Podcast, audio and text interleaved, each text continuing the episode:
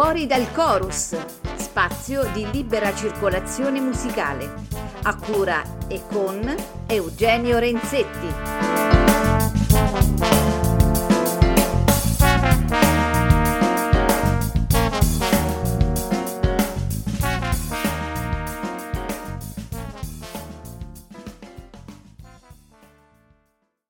Benvenuti a tutti i radioascoltatori a questa nuova puntata di Fuori dal Chorus, spazio di libera circolazione musicale.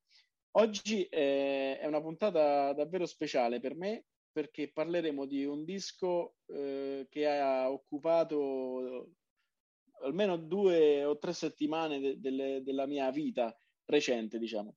E stiamo parlando del disco intitolato Point of No Return dei Libertango Quintet il Limbertango Quintet è un, uh, un, quintetto, appunto, che nasce nel 1992, quindi ha esattamente la mia età. E questo già mi, mi, mi rende simpatica, tra virgolette, questo organico. E, um, oggi abbiamo la fortuna di avere con noi Marcello Leanza, che è uno dei componenti di questo quintetto e con il quale eh, avremo appunto l'occasione e l'opportunità di approfondire questo loro meraviglioso progetto discografico. Marcello, buonasera e ben trovato. Ciao, grazie a voi per avermi invitato, davvero grazie. Senti, la prima domanda, eh, anzi il primo complimento è per la copertina, perché adesso i radioascoltatori non possono vedere la copertina, ma vi assicuro che è una copertina molto elegante, molto comunicativa nella sua eh, lineare semplicità. Quindi già il primo complimento è diciamo visivo, oltre che ti ringrazio, e... tu mi stai coccolando. Ma no, no, no, tutto meritatissimo. Dopo sentiranno tutto il disco e sicuramente saranno d'accordo con me. La prima domanda è questa. Libertango Quintet, ovviamente, eh, siccome è un gruppo che nasce nel 92, non credo abbia a che fare con l'anniversario di quest'anno eh, del, appunto del, del, del Piazzolla Compositore. Come nasce questo gruppo e perché l'avete chiamato proprio Libertango?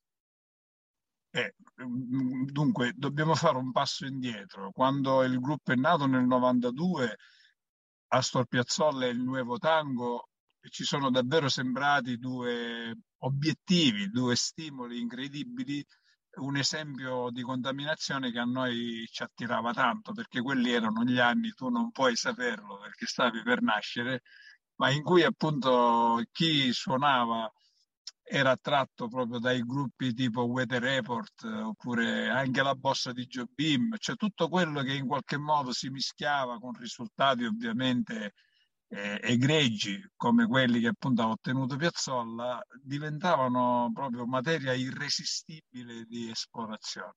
Considera che il nostro fondatore Francesco è un pisarmonicista oltre ad essere un pianista, quindi puoi immaginare che appunto anche se sono due strumenti diversi, bandoneon e fisarmonica, il passo comunque è breve.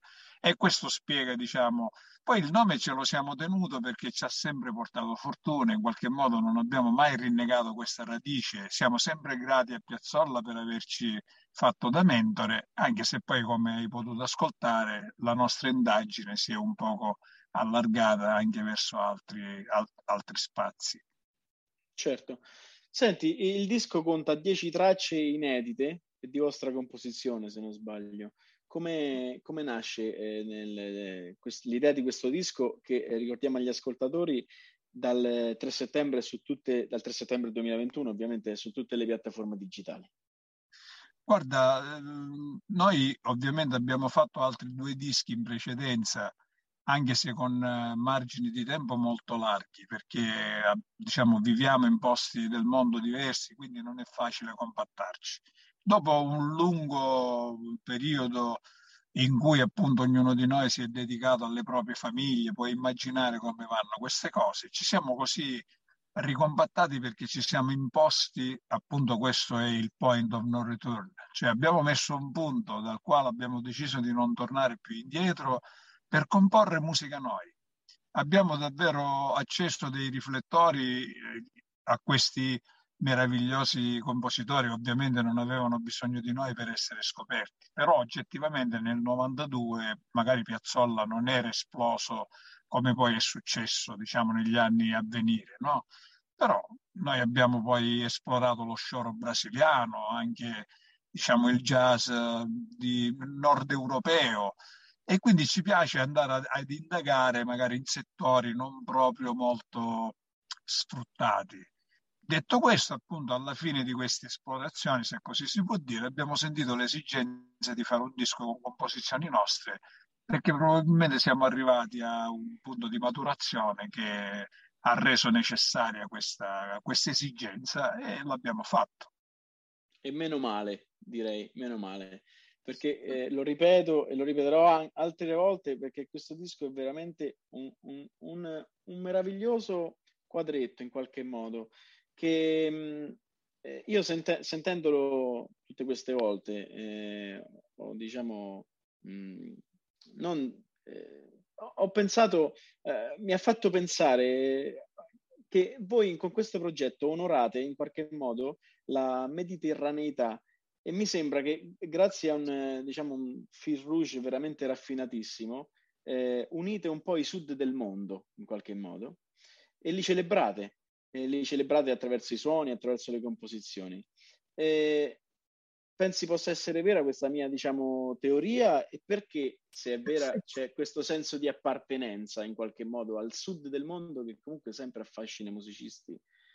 Guarda, questa te la moderni questa te la rubo, eh, l'ho fatta già mia.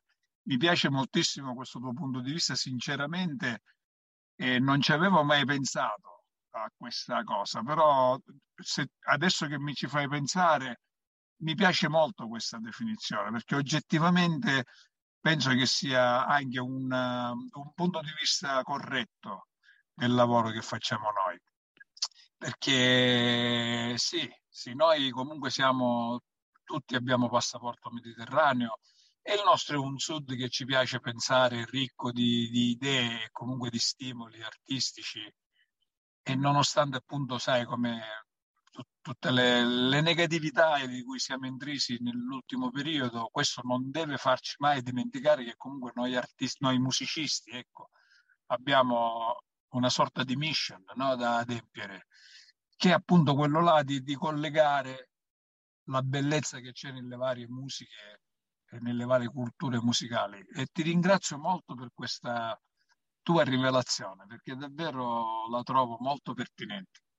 No, no, ma io ringrazio voi e te soprattutto di questa presenza perché, perché è un disco che, che, fa anche riflettere in qualche modo su, sulla rivalorizzazione, non perché non siano valorizzati, ma di alcuni ambienti eh, anche proprio geografici che spesso sono un po' eh, diciamo bisfrattati un po' dall'occhio del, della società comune, quindi questo divide sempre un po' diciamo il nord e il sud e voi secondo me lo celebrate in maniera veramente raffinata ed elegante. La, l'altra domanda che mi ero preparato invece è questa, i vostri dieci componimenti, tutti inediti, eh, attingono eh, diciamo l'ispirazione sia dalle musiche di ambiente colto che dalle musiche di ambiente popolare, certamente.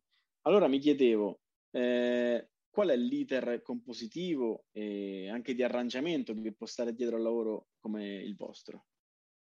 Guarda, mm, questa è una domanda interessante perché in effetti noi abbiamo sempre ammirato alcune culture musicali, tipo per esempio, giusto per citarne due, quella francese e quella cubana, in cui i musicisti nel loro bagaglio diciamo, di, di perfezionamento, di maturazione, attingono proprio a tutte le forme musicali che sono per esempio per il rigore, il, il rigore, classico, tu sai a cosa mi riferisco perché sei un musicista.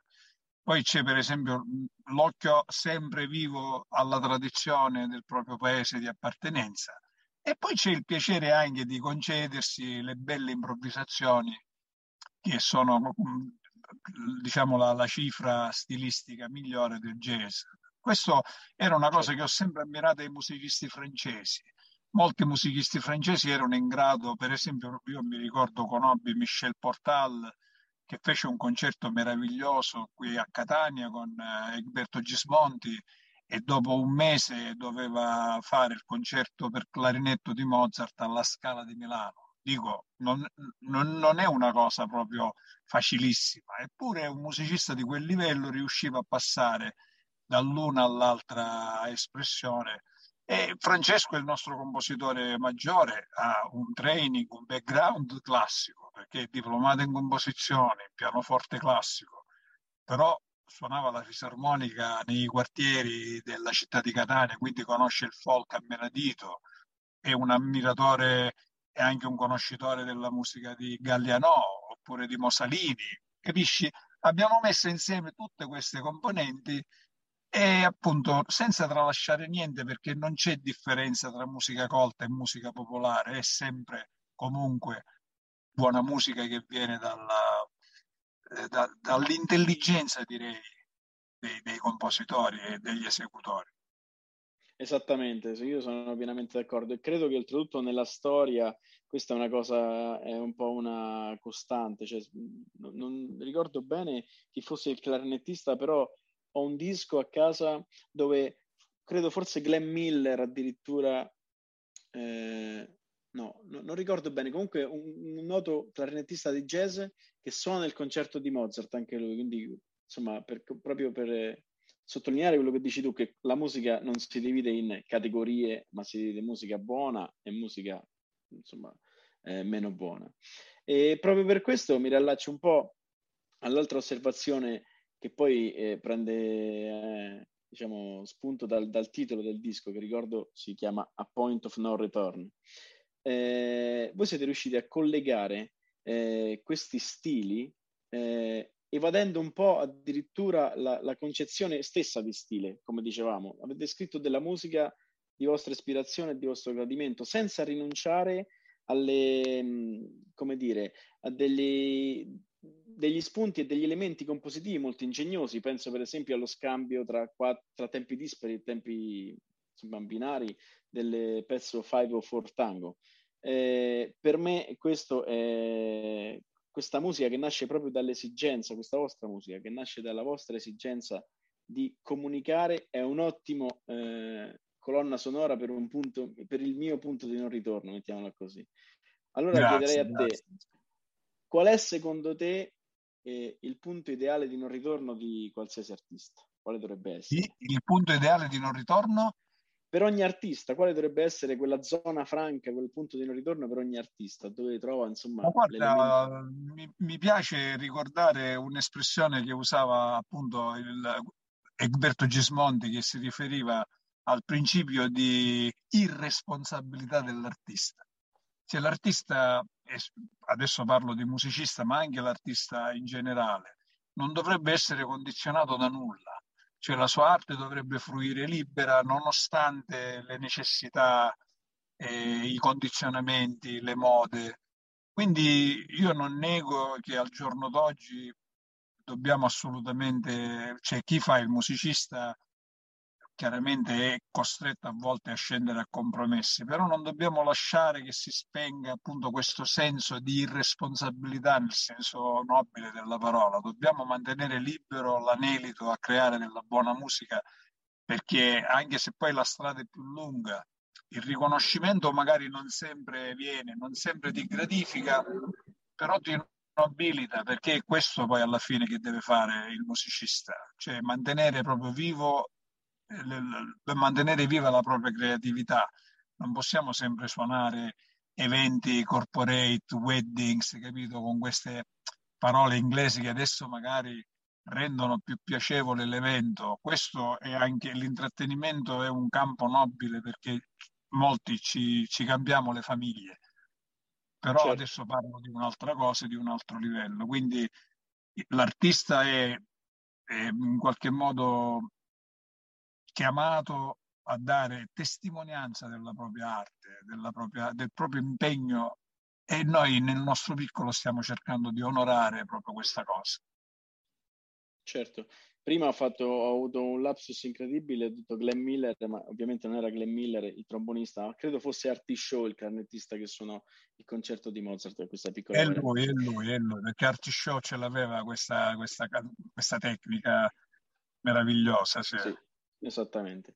Eh, ascolta, eh, se vuoi presentare i brani e ricordarci i musicisti che fanno parte del vostro quintetto, prima di salutarci. Sì, eh, dunque, il, come ti dicevo, il gruppo è nato grazie all'incontro tra Francesco Calì, che è il nostro pianista e fisarmonicista, e Luigi De Vita, che è il nostro chitarrista. Poi mi sono aggiunto io ai fiati Marcello Leanza, Giovanni Arena al basso e contrabbasso e Ruggero Rotolo alla batteria. E, e questo è, al momento è un gruppo che esiste dal 92, non abbiamo mai cambiato organico tengo sempre a sottolineare che il nostro è un sodalizio prima di tutto di amicizia, che appunto poi in qualche modo ha prodotto anche questo piacere di fare musica assieme.